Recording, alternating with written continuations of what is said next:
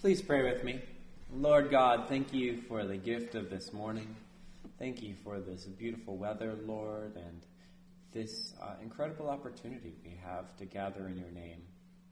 We pray, Lord God, that you would speak to us today, that you would reveal to us the hope of your gospel, Lord, and that you would place your words in our mouth, Lord, that we might faithfully proclaim them. Lord, speak deep into our hearts. Break down our defenses against you, Lord, and may you totally conquer us today. We pray this in Jesus' holy name. Amen. Please be seated. Morning! It is great to see you all today. Uh, let's see. Oh, last uh, week I was up in the Sierras, driving around in my car and looking for a trail. So I was out on these four wheel drive roads and looking for this hiking trail where I was going to get kind of into the backcountry. And uh, so I was using my map and I was trying to get around, and I had this feeling I'd never been to this place before, right? But I had a feeling that I should be going a slightly different direction than the map was pointing me and directing me to go to. And there were some forks in the road, so I wasn't sure exactly which one to take, but I had a feeling that the way the map was taking me was not right. Anyone ever felt that way before? Were you right? right? It's that question. What do I listen to? Do I listen to this internal compass in me getting to a place I've never been before? So, how would the internal compass know how to get there? Or do I listen to the map, which might be right, or the trails might have changed since it was recorded? You never know. You're not sure which one to follow. I really had that question do I follow the map or do I follow myself? Where do I go? And who's in charge was really what was going on there. And that's really what's going on today in our gospel passage. Where do we go and who is in charge? In the Gospel of Mark, Jesus is talking to his disciples about his betrayal, death, and resurrection. Are those important topics? Yes, and they still are today. They are the important topic, right? His death and resurrection are the central theme of Christianity. And his disciples, they are paying rapt attention to his discussion of his death and resurrection, right? No, not at all. What are the disciples talking about? Themselves, themselves and more and more defined than themselves, what about themselves? Who's number one, right? Who's the best? Not only just talking about internal affairs, but like who's the best? So you've got Jesus on one hand talking about his betrayal, death, and resurrection. The central themes of Christianity. And then you've got the disciples who are walking with him, but are, but are um, bickering among one another about who is the greatest one. You see, the disciples are focused on the fantasy league of discipleship, right? If any of you have watched NFL recently, right, you see all these like FanDuel and things about uh, investing and betting, gambling on fantasy league football, right? And that's what the disciples are basically doing right now. I would not be surprised if some money changed hands on these on this debate. Right? Who would you choose for your team of fantasy league of disciples? Would you go with Peter first, or with John the Beloved, or maybe a dark horse like Thaddeus, who you hope is going to have a breakout game? Right? Who is going to be the greatest? You know, Peter had a lot of carries, but he coughed up the ball a lot too. Right? There were a lot of fumbles by Peter and a lot of like missed opportunities. So who is the best then? Who is the greatest disciple? Who is on the pinnacle of discipleship? Jesus, in his awesome way, brings these disciples to a place where they can see just how ridiculous they are. Just how ridiculous the concerns of their life are. Right? He cares about lots of concerns in their life, but this debate he does not give a rip about. Once they arrive at their destination, not during the walk when they're in their discussion, he lets them just keep debating about this. Once they get to their place where they're going to spend the night, he asks,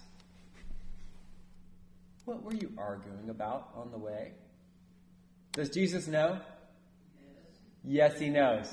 But he asks, why does he ask them?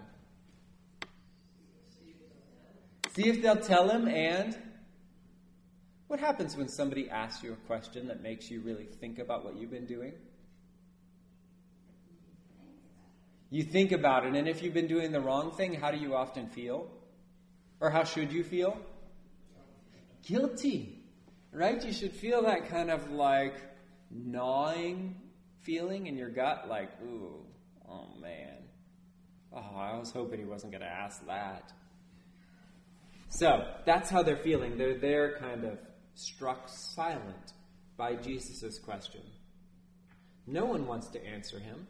No one wants to be the one to say, even though Jesus, of course, already knows, that they were debating about who was the greatest while Jesus was speaking about his betrayal, death, and resurrection. No one wants to be that guy to come out and say the honest truth. So, since they will not answer him, Jesus does the most remarkable thing. He brings a child into the center of their gathering. And he tells them that the model of his kingdom is different than the way that things work in this world. The model of his kingdom is different than what the disciples had been debating about. Instead of confronting them about their behavior, he says, Here is the model. And the model is not the child, but the model is rather Jesus Christ himself. To be a leader is to be like Jesus, is to be a servant. Jesus came not for us to crown him with glory, but to serve us to die as an offering and sacrifice for us. That's what his whole discussion was on the road. He was talking about his sacrifice. And yet, the disciples, all they were thinking about was who's going to get the most glory. Jesus came to be a servant of not only the wealthy, but of the least and the lost. And in order to make this point more clearly, Jesus takes this child in his arms. Now, this seems cute and cuddly in the 21st century, but in the first century, children were not perceived as innocent or sweet but as a liability and a challenge to the immediate survival of the family, but one that could pay off when they come of age. Right? You think about the, um, the mortality rate of women who are giving birth, right? You consider um, the mortality rate of infants. And kids were like a very dangerous thing because you had to care for them. It took energy of the family to care for this child until it came to a point at which the child could then contribute to the family. Right? It was a complicated matter to have children. And children were not viewed in this um, uh, post Renaissance view, I guess post um, Enlightenment view, uh, like we see them today. They were a lot like an investment policy, right? Anyone invest anything ever before? Right? When you go and invest money, is anyone thinking, man, I've got all this extra money. I don't know what to do with it. I might as well put it in stocks or bonds or funds. Anyone feel that way? If you do, come and talk to me. Um, but I think all of us could find other things, pressing needs we could put that money to service in in our lives. Instead, we say, I know I could use this right now, but instead I'm going to invest it because I know in the, or I hope in the future that this will pay off, right? Isn't that what we do?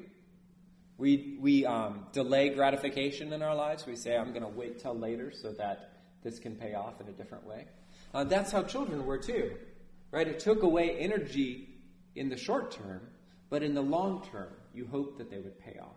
That's how they were viewed in the ancient world. And they were your retirement plan as well. As a parent, your child was your retirement plan. That was how you were going to survive when you could no longer work, was your kid was going to take care of you. Right? Kids, remember that. Yep. So Jesus takes this child, which was not a status symbol like a politician kissing a baby or something like that, right? This was not going to get Jesus a bunch of points in the world. Instead, he says, Whoever welcomes one such child in my name welcomes me. And whoever welcomes me welcomes not me, but the one who sent me. So, with this ancient view of children in mind, when Jesus takes this child in his arms, It's not talking about taking cuddly, cute things in your hands. It's not talking about he who, who loves bunny rabbits, right, loves me. He's talking about the outcasts, the lost, the least in the society, the lonely. Whoever takes in those people, those who the world doesn't see as valuable, whoever welcomes those people welcomes me and welcomes my Father.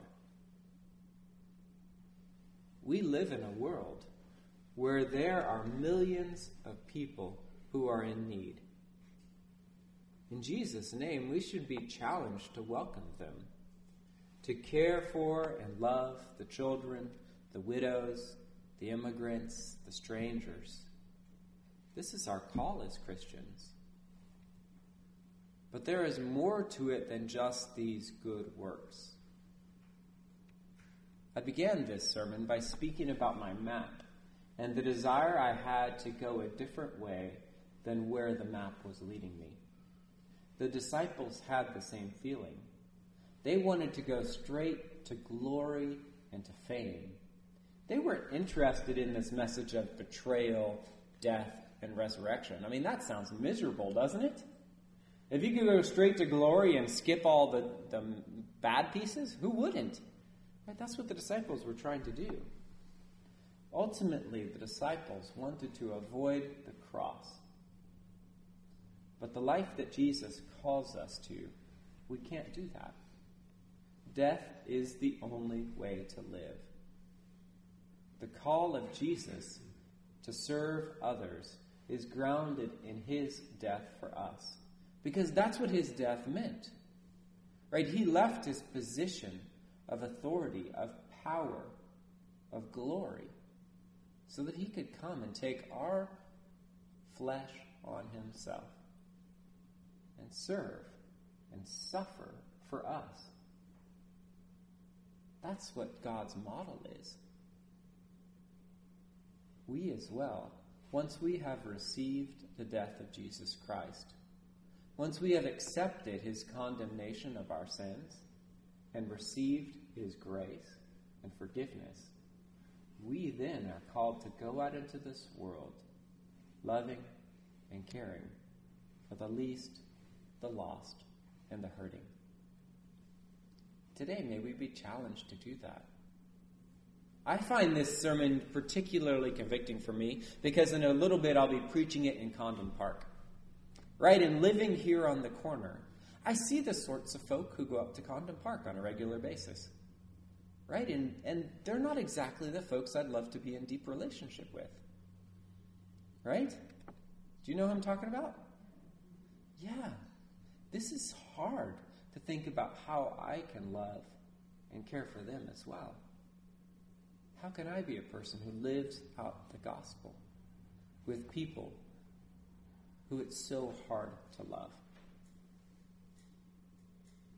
May we in our lives be challenged and convicted and brought to a place where we, like Jesus Christ, can lay down our lives, not just for those who are neat or fun or whatever we want, but for those who are completely the opposite, who are cranky, contentious, but also lonely and hurting.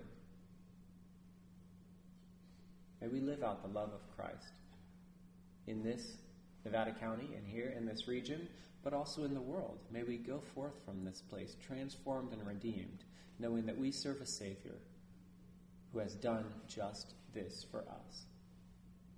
Let's pray. Lord God, thank you for being our Lord and Savior. Thank you, Lord, for uh, taking our flesh upon yourself, Lord, becoming one of us, and living here in this world, Lord. And in this world, you didn't live in glory, Lord, but you sacrificed yourself. Help us, Lord God, to do the same, to go out into this world, this place, Lord, where we are surrounded by people who are hurting, who are lost, who are lonely. And may we welcome them. May we care for them. May we bless them, Lord God. And may we direct them to you. We pray this in Jesus' holy name. Amen.